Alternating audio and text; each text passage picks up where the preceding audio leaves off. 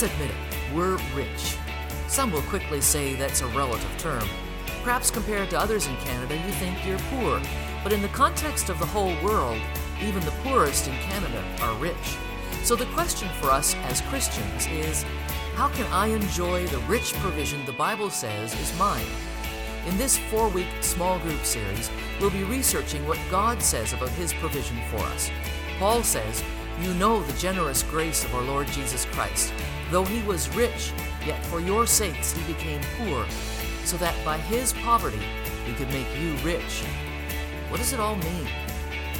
Do not be deceived, says the Apostle Paul. We reap what we sow.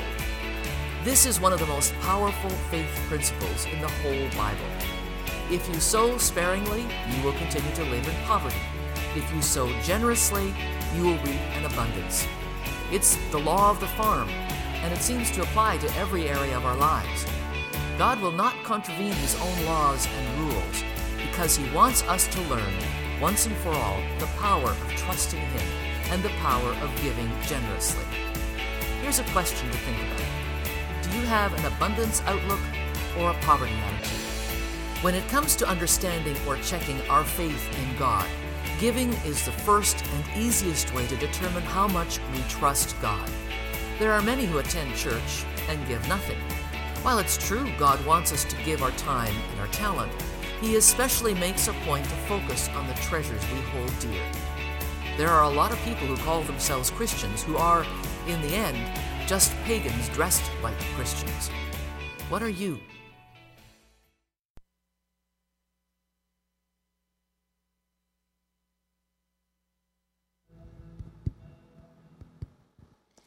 Good morning, everyone. Can you still smell the burning paper?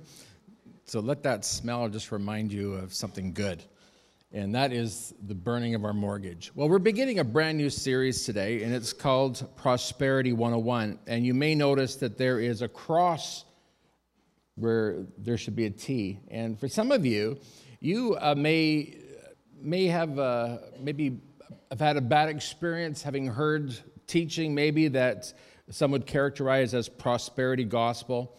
And so, what I want to do today is I want to talk about that. I want to talk about having a right understanding of prosperity as the Bible teaches it. Uh, and before I, I, we get into that, I just want to share with you um, that really the first time I ever heard anything about prosperity in Christianity or prosperity in the gospel put together was through TV evangelists and preachers. And uh, it, it actually it's proliferated over the years.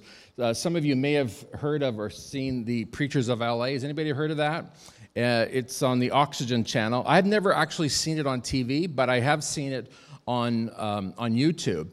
And these pastors, uh, so called pastors, they have large churches and they make big money. In fact, uh, uh, some of these guys are multi, multi millionaires.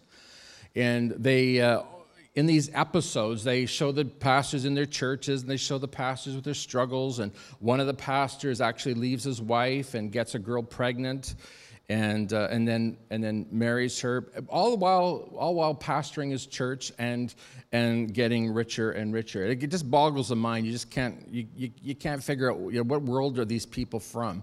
Uh, apparently, LA is its own world. And, uh, and pictures of them or footage of them driving their you know their ferraris and their rolls royces and so on and so forth it's all quite shocking um, I would, I would recommend this if you want to just get a better understanding of who it is that you're listening to on TV. Just Google the name of the pastor that you're watching on TV and then ask net worth. And, uh, and you, you might be shocked. Many, many of these pastors, their net worth is, is in excess of $25 million. Did you, did you hear that? Did I hear any gasps? Or, or did you, were you expecting that maybe? Uh, here, this guy here, uh, I don't know if you've heard of him, T.D. Jakes. His net worth in Canadian dollars is over $200 million. And you just wonder, wow, do you really need $200 million? Uh, these guys, they say, give to this ministry and God will prosper you. Uh, plant seed in our ministry and God will prosper you beyond your wildest dreams. Now, many of them will say, well, this is this wealth that I have, this wealth that we have is proof of God's blessing. Uh, and they'll say, This is our theology. And it just proves, it goes to show that we are doing our job well. I mean, after all, didn't the Apostle Paul say this? You know the generous grace of our Lord Jesus Christ. Though he was rich, yet for your sakes he became poor, so that by his poverty he could make you rich. This would be the kind of verses that they would quote to support what they're saying. I remember watching uh, one pastor, uh, and I'm not going to name him, I'm not, at least not today, I might another Sunday, I don't know. But he, he's, he's uh, sitting there beside his lake, beside the lake in front of his property. It's massive, massive, uh, probably 10,000 square foot home behind him. A 10,000 square foot home is just a little bit smaller than this entire building. And uh, he says to, the, to his listeners on TV, uh, You need to plant seed, give to our ministry. And he says, Look how God has prospered me, and you could have the same thing. Now, the problem is, is that nobody in those churches actually do get what the pastor gets. And none of them drives the Rolls Royces. And, um, and they'll say, well, but the Bible says clearly that Jesus died on the cross, he became poor to make me rich. Now, I gotta just, before I go any further, just tell you this. The idea of Jesus dying on the cross in order to make it possible for me to own a Rolls Royce is, is repulsive. It, it, it nauseates me. And yet, so many of these preachers will teach you that. Um, I was reading about one pastor uh, who's on TV, and he's got a home in Florida, he's got a home in New York, he's got a home in California, he's got he was raising $60 million so he could buy his, his, his ministry jet. Um, it's, it's serious, folks. It's really, really serious business that they've got going here. And worth, worth millions, absolutely millions of dollars. Now, Paul says that Jesus Christ, though he was rich, yet for your sakes he became poor, seems to be contradicting what Jesus said. Jesus says, Foxes have holes and birds have nests, but the Son of Man has no place to lay his head. The Son of Man doesn't have a 15,000 square foot mansion to live in. In fact, Jesus goes on to say this He says, It's easier for a camel to go through the eye of a needle than it is for a rich man to enter the kingdom of heaven. So, is the Bible contradicting itself? Is, is, is Paul contradicting Jesus? What's going on here? Did Jesus die on the cross in order to make us rich so that it becomes nearly impossible for us to enter the kingdom of heaven? That doesn't make sense. So, what's going on here? What's Paul pointing at? What is, he, what is Paul suggesting that we should have? Well, before we go any further, can I just point out something to you here? It says that Jesus, though he was rich, Yet for our sakes he became poor. What does that mean? What's that referring to? Well, before Jesus came to this earth, before he left the presence of Almighty God, he came to this earth, uh, this earth of poverty, this world of poverty. Jesus, or Paul is saying that the place that Jesus came from was a place of beauty and of wealth. Now, some of you will remember the series on the Garden of Eden that we did back a number of months ago. We talk about the Garden of Eden as God's kingdom headquarters, or we talk about it as his throne room. And so we recognize that before Jesus came to this earth, he was dwelling in the rich presence of the Father. Well, I'm going to address that more in just a moment. But I want to point out another passage of scripture to you, which seems again to contradict what Jesus is saying about people who are rich. Look at this. The thief's purpose is to steal and kill and destroy, Jesus says, but my purpose is to give them a rich and satisfying life. And those who believe in the prosperity gospel say, See, I told you, Jesus has promised that he wants us to be rich. So, does the Bible contradict itself? Absolutely not. The thing that you got to do, folks, is you got to know what the Bible actually says. You've got to know what the whole Bible says. You've got to know these passages of Scripture in context, in context of the whole Bible. And it's my job to help you understand that. So, over the next five weeks, culminating in Easter Sunday service, we're going to be talking about this prosperity that God has promised to us, that Jesus has promised to all who are his followers. So then let's take a look at this. Um, and we're going to go back to that verse again, 2 Corinthians 8 9. What is the key to understanding riches? Paul says that Jesus, through his generous grace, uh, though he was rich, he became poor for our sakes. Now, to understand the riches of Jesus Christ, you need to understand that the Apostle Paul is, in fact, talking about God's presence or that Garden of Eden. In the Garden of Eden, we find the most prosperous place, the most prosperous conditions that human beings have ever known. There's been nothing like it since. In the Garden of Eden, in the presence of Almighty God, look at the riches that Adam and Eve enjoyed. First of all, we see that they are utterly and completely safe. There's no need for a police force, there's no need for a, a, military, there's no need for security guards, there's no need for, uh, for any security of any form.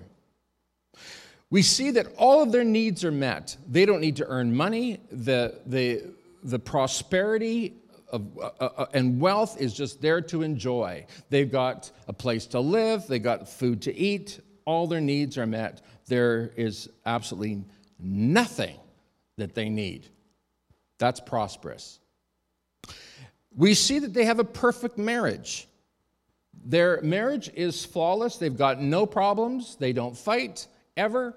They love each other. If Eve says, Adam, take out the garbage, he says, I would love to. It's, I've been waiting for you to tell me to do that.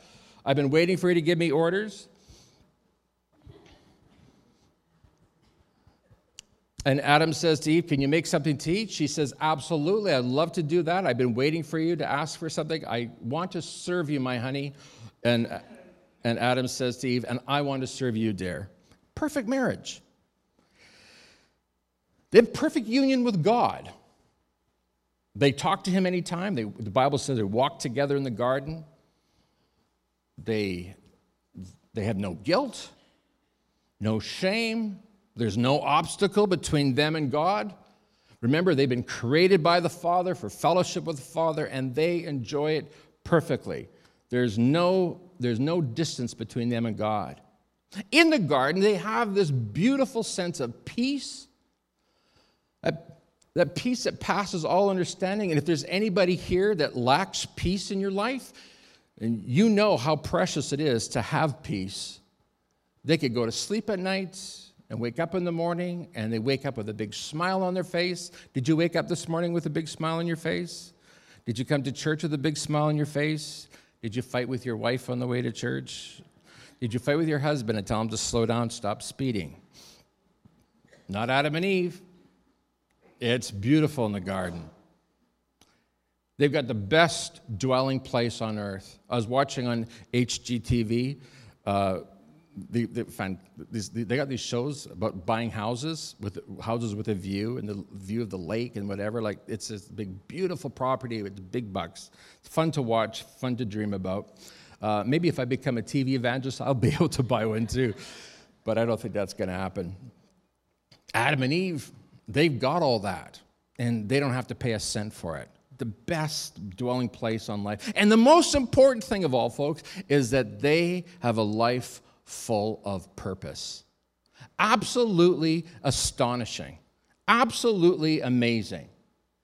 Now, you see, Pastor, what do you mean they had a life of purpose? Well, remember, God created them to serve Him, to be stewards, to take care of the planet, to take care of the earth. What did God say to Adam and Eve? Adam and Eve, I'm giving all of this to you, and it's your job to govern it. It's your job to be stewards of this. Your job is to take care of it. I'm giving you dominion of it. And Adam and Eve, their life was, was, was perfect. There's, there's just no way that you could improve on it. There's no way that you could make it better. So, in this sense, they were absolutely the most prosperous human beings that have ever lived. Nobody was ever as prosperous and as well off as Adam and Eve were. And then it happened. Satan came along. And here's how Jesus explains it. Jesus says in John 10 10, the thief's purpose is to steal and kill and destroy. My purpose is to give them a rich and satisfying life. The thief's purpose is to steal and kill and destroy. My purpose is to give them a rich and satisfying life. This is exactly what Satan did. He came to the garden, he came into that beautiful place that Adam and Eve called home, that beautiful life of, of total prosperity and, and of richness and satisfaction.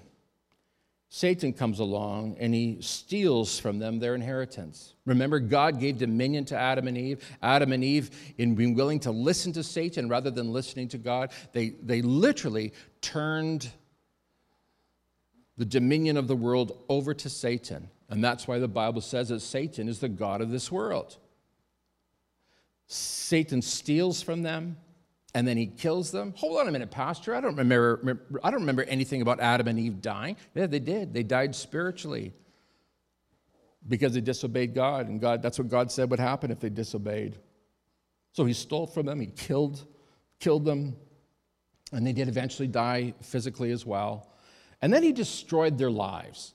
And we read in Genesis chapter 4. By the time we get to Genesis chapter 4, their kids are killing each other, uh, literally. Cain kills Abel. The thief's purpose is to steal, to kill, and destroy. And Jesus comes along and says, Now, here's why I have come to this earth. Do you remember what Satan did? I've come now to reverse that. This is why the Bible calls Jesus the second Adam. The first Adam really messed up. But the second Adam, Jesus, he says, I've come now to restore Eden. I've come now to give you that prosperous life that Adam and Eve enjoyed in the garden, to meet your needs, to give you that perfect marriage, to bring union between you and God, to restore that union, to bring you peace and to bring joy to your heart, and to give you purpose in life. This is what Jesus is talking about. That's what this rich and satisfying life is all about. That's what we're talking about when we talk about biblical prosperity. Can I tell you, Jesus did not die on the cross so that you could wear gold and drive a Rolls Royce and have a pocket full of cash. The idea of that is absolutely ludicrous. However, what Jesus did do is he did come to give you that life that he promised, that life abundant, that life eternal, that new life. Here's the thing, folks when you and I become Christians, you and I die. And we're and this is what this is what baptism is. You die, you're buried, and you come back up again, a brand new creation, a brand new creature. The old you is dead, and there's a brand new you. This is that life that Jesus has given. This is the rich and satisfying life that Jesus is talking about. It's a return to Eden. Now, you said, Pastor Allen, that uh, God gave us a purpose in life. Maybe some of you are here today and you don't really know what your purpose is. Well, I'm going to tell you what your purpose is. Your purpose is the same as what Adam and Eve's purpose was. Your purpose is to serve God. You are a steward, a servant of God.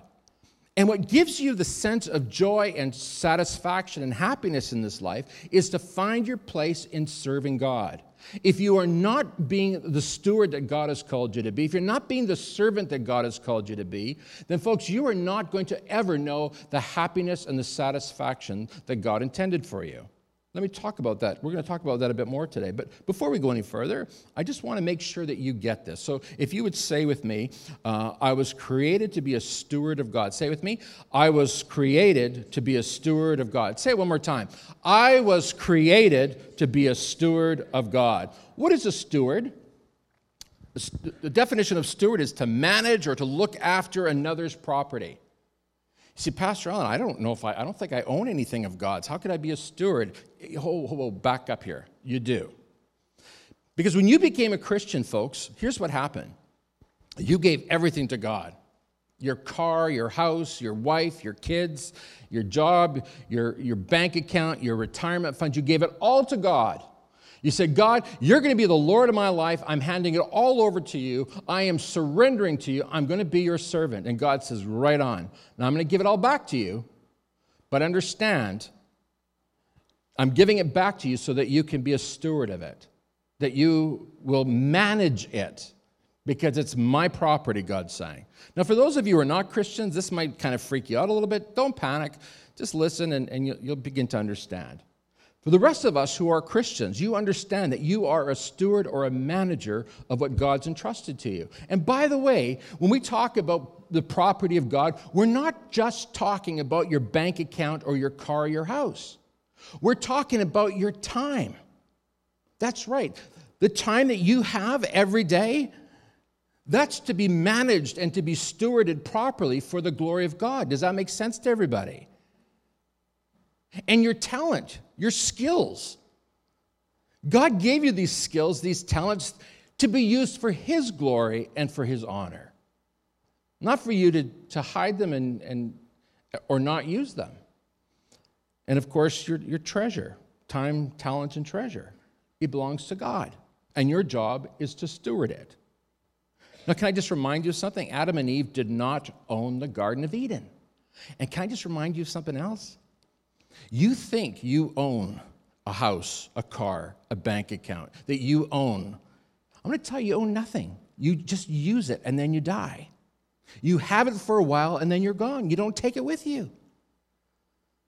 The pharaohs of Egypt, in fact, the, the, the, the wealthy through the generations have tried to figure out a way that they could take it with them. When we were in, uh, in Egypt back in 2009, um, Jesse Nicholas and I, we went into a pyramid, and that was the most amazing and cool experience. But we got in there, and guess what? Nobody's home. Nobody's there. Nothing is there. There was a pharaoh in there. There was all kinds of jewels and gold and all sorts of wonderful things that Pharaoh wanted to use in the afterlife. But I tell you, nothing was in there. It's all gone. It had been moved from the pyramid into the museum. The stuff that you have right now, folks, God's entrusted it to you, and then you're going to die. Charles Spurgeon said that to a man who is dying, gold is but a pile of dust, it's meaningless.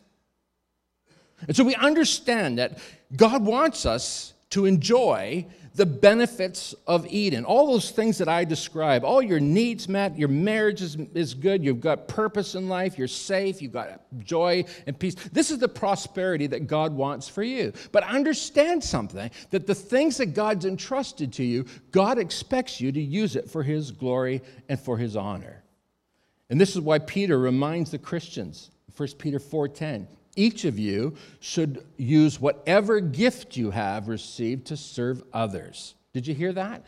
Each of you should use whatever gifts you have to re- uh, you've received to serve others as faithful stewards of God's grace in its various forms. Did you notice that? Grace in its various forms. What is God's grace? Well, there's no simple definition for this, but I'll tell you that if, if you want to put it very simply, um, grace is, is is everything that you need all the energy, all the strength, all the power, uh, everything you need. And Paul said this about God's grace God's grace is, su- is sufficient for me. Now, God has given you so much time, treasure, talent. And God now wants you to be a good steward of that and use it for His glory and honor. That's what we're going to be talking about for the next five weeks. We're talking about this prosperity of God's provision, His grace in our lives. So let's talk about, about how. The how, the how to. How, how, Pastor Allen, do I steward or manage what God's provided for me? Well, I'm glad you asked that question because Jesus tells us in a number of his parables. Some of the disciples were asking Jesus, What's the kingdom of heaven like? What's it, gonna, what's it all about? And Jesus says, Well, let me give you an example uh, a wealthy man went on, was going on a journey and he called three of his servants or his stewards.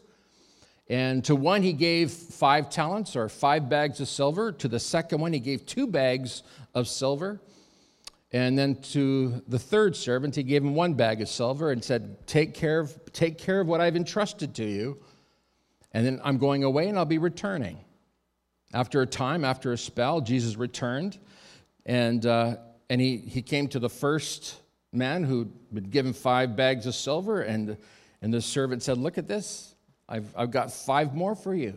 So Jesus entrusted him with five, and he returned 10 bags of silver to the master. And the master said, Well done, good and faithful servant. And then he came to the second servant, the second steward. The second steward said, Lord, you gave me two bags of silver. Here's four in return. And the master said, Well done. And then Jesus came to the third servant. And Jesus said, Well, the master said, What have you got for me? And the servant said, um, I got to go find a shovel. Found the shovel. Now, where did I put that gold, or that, where did I put it? Where'd I put that bag of silver? Oh, here it is. Digs it up, says, Here's your silver back. And the master said to him, why didn't you do anything with it? You could have at least put it in the bank, it would have earned interest. And the servant said, Well, I know what kind of a master you are. I know that you're, you're harsh and nasty. And Jesus strips him of that bag of silver and declares a judgment upon him. I wonder today, when you stand before Jesus, which servant are you going to be? Are you going to be the one that Jesus entrusted much to? And will you return to Jesus that much more? Will you be able to say, God, here's what I did with what you entrusted to me? The time, the treasure, the talent that you've given to me, God, I have multiplied it for your glory and honor. I have used what you've given to me for your purposes.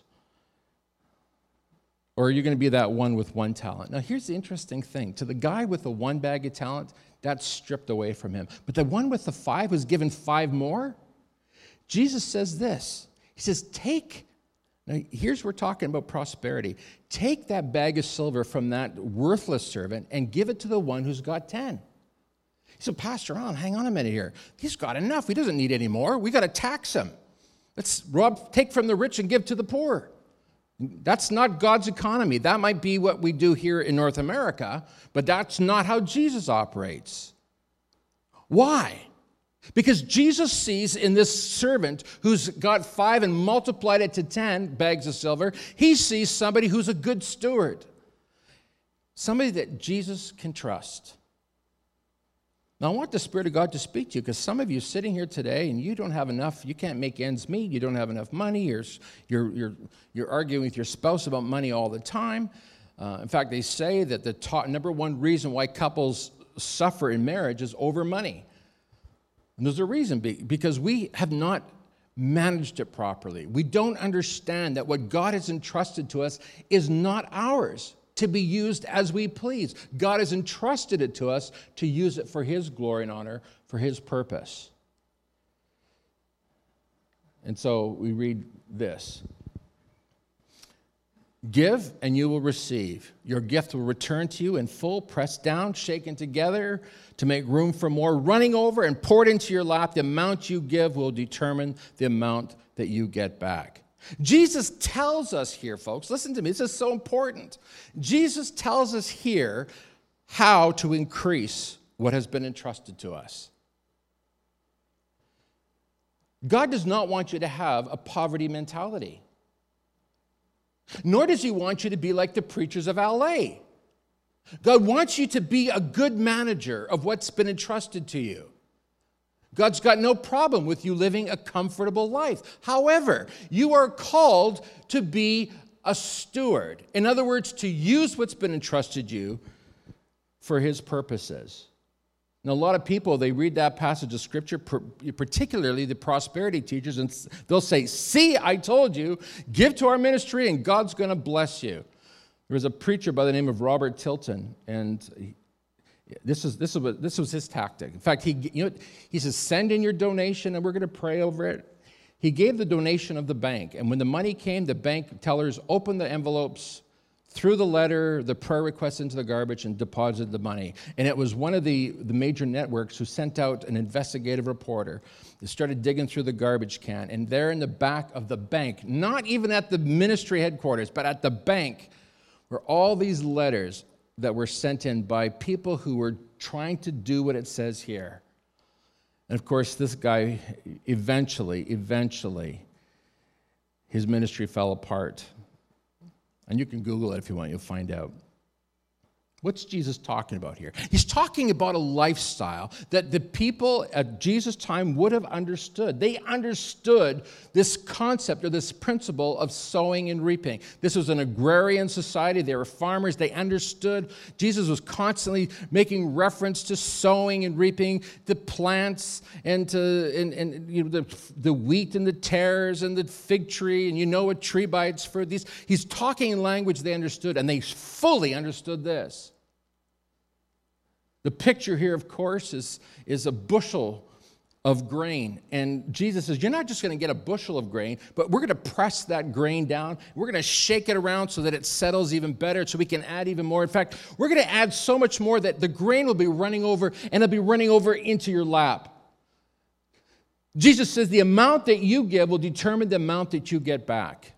Now, I'm going to tell you, folks, this definitely refers to giving to giving of your finances, of your resources. But it refers to so much more than that. What you need to do is you need to see this passage in context. If we go back to verse 27, Jesus says, Love those who hate you. So what are you doing? You're sowing seeds of love. And what's, what kind of a harvest do you want to get? That those who hate you will now love you. Jesus says, sow seeds of blessing. Bless those who curse you. That's verse 28. Verse 29. Turn the other cheek. Verse 30 Give to anyone who asks. Sow seeds of kindness, of generosity to those who don't have enough. And watch what God will do for you. Verse 30 Do to others what you would like them to do to you. You see what I'm saying? It's you reap what you sow. So if you are stingy, then that's the kind of harvest that you're going to get.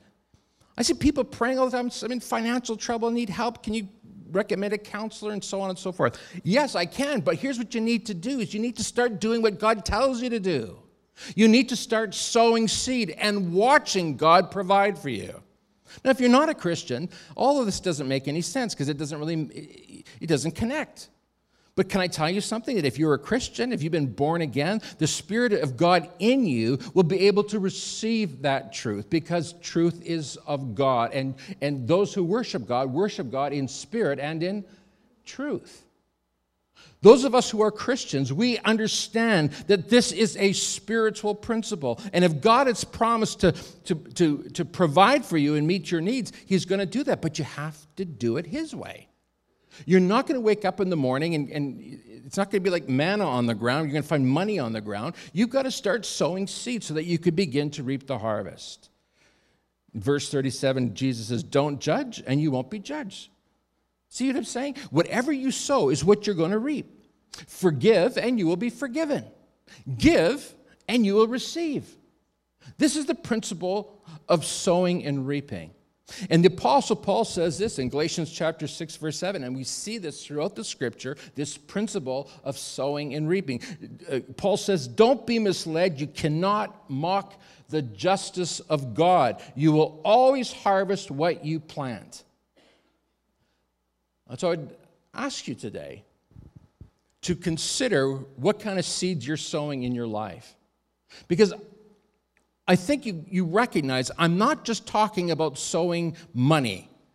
Everybody thinks that that's, what, that's all pastors ever talk about. We're talking about sowing spiritual seed of love, of kindness, of forgiveness, of not judging, of doing to others as you'd have them do unto you. Turn the other cheek, blessing those who curse you, love those who hate you, pray for those who, who use you badly. We're sowing seed so that we can experience a harvest and so that we can prosper as God would have us prosper. I can tell you today, folks, God wants to meet every single one of your needs. He wants to bless your family, He wants to bless your marriage. He wants to take care of, he wants to, those who hate you, God wants to turn them into people that love you. Those who are not your friends, he, want, he wants to turn your enemies into your friends. And I'm going to tell you, folks, God can do these miracles, but you've got to start doing what he tells you to do. And that means you've got to start sowing seed. I've seen this happen so many times in my life. People that don't like me. Man, I'll tell you, that was a real shock to me when I started in the ministry and discovered that people didn't like me. Because I loved everybody. I cared about everybody. I prayed for everybody. I reached out to everybody. But not everybody liked that. Some people actually were quite offended. Some people don't, don't want to be loved like that. So, what do I do, folks? Do I say, oh, yeah, well, I'll teach you? I'm not going to love you back, and I'm just going to stop praying for you, and as far as I'm concerned, I don't care, leave my church. No, you can't do that. What you do is you start doing what Jesus tells you to do. Start sowing seeds. Start sowing seeds. And I have seen, I've seen people over and over and over again, people who did not like me for whatever reason, all of a sudden they begin to soften. And next thing you know, they're my best friends. They love me and care about me. You're struggling with your kids? Stop treating them like the enemy. Start loving them. Start sowing seeds of love. Start demonstrating to them how much you actually care for them and watch their attitudes change because you reap what you sow. So many of us, we, we, we may have a great big bank account, but we're so unhappy. We're so, so desperately unhappy. No peace, no joy. Folks, that's, then you're not prosperous. The kind of prosperity that God's talking about is prosperity, meaning that all your needs are met and you've got joy and you're happy and you've got peace in your life and you've got a great marriage and you get along with your kids. You see what I'm saying? That's what God wants for you. Jesus died on the cross to set you free from your self centeredness. And every single person who learns how to yield to Jesus Christ, everyone who learns how to die to themselves, starts to sow seeds that are in line with the teaching of Jesus Christ. You start loving people that hate you. You start caring for people. You start giving to the poor. You start giving to, to the widow. You start giving to the orphan. The Bible says when you lend to the poor, you're actually giving to God. And do you think that God's going to owe you one nickel? Not according to Jesus. Jesus says the amount you give will determine the amount you get back. Folks, if you're struggling right now in your relationships, then you need to go home and sow some seed. So you need to go home and sow some love. If you are struggling in your in your finances, I know what the problem is. You don't even have to go to a financial advisor. Start giving and watch how God will provide for you and meet your need. If you're struggling with people that don't like you, start being nice to them and watch the change that will take place. You're struggling at work, start being nice to the people at work. Bring them donuts, kill them with kindness. Love them and care for them. Watch what God will do. This is a biblical principle, a principle that will guarantee you the prosperous life that God wants you to have. You know, uh, there's so many people that have this poverty mentality. I'm going to tell you if you're a Christian today, you need to learn to have an abundance mentality, which means you need to start sowing. Sowing out of what God has given to you. Has Jesus saved you? Have you been set free from your sin? Has Jesus become the Lord of your life? Then you need to start doing what he tells you to do. And you need to begin to watch God's hand of blessing touch you. You need to begin to open up your arms to receive all the blessing God has for you. Giving, folks, is the seventh habit of the seven habits of Cross Church, the things that we teach our people. The reason we teach you this is because we know that this will open the floodgates of God's blessing for you. God wants to bless you. He wants to meet your needs. He wants to help you in your marriage and every relationship. And He wants to take care of those things right now that are robbing you of peace. You know what I'm talking When you go to bed at night, you can't sleep because that thing's nagging you. God wants to help you with that. And even now, as I'm speaking, God is speaking to you and showing, what, showing you what you need to do, what seeds you need to sow in order to begin to enjoy this prosperous life that belongs to everyone who's put their faith in Jesus. Would you stand with me, please? Father, thank you today for your word. which is a lamp for our feet. Your word shows us exactly how to live. It shows us exactly what to do, what not to do.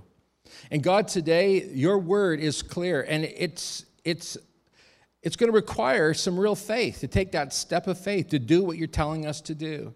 Because maybe this morning, some of us, God, are just feeling angry at somebody or feel, holding uh, a grudge in our hearts, and, and it's robbed us of our joy. It's robbed us of our peace, and you want to give us back our joy and our peace. And you're telling us today that we need to sow seeds of forgiveness so that we can be forgiven. Some here are struggling financially. God, you want to bless and enrich your people so that we can in turn turn around and bless others. God, by your Spirit right now, would you give us the courage to start sowing seed, to start advancing the kingdom of God so that your will would be done on earth as it is in heaven? For those marriages that are struggling right now, the relationship with kids that are struggling right now, God, you know all about these things, and, and your spirit is prompting us to reach out in love, to sow some good seed of love, to turn the other cheek, to pray for those who are treating us badly, to love that one who has declared himself an enemy. God, help us to be truly like Jesus. And we need your Holy Spirit. We need your, the quickening of your Spirit to make it possible. So, God, we commit ourselves to you now, thanking you for your grace, for your mercy, for your love. Thank you for your Holy Spirit who enables us to live this life that doesn't make sense to the natural mind. We pray that we be truly godly, holy people in Jesus' name. And everyone said it? Amen. Tell the person beside you, go give.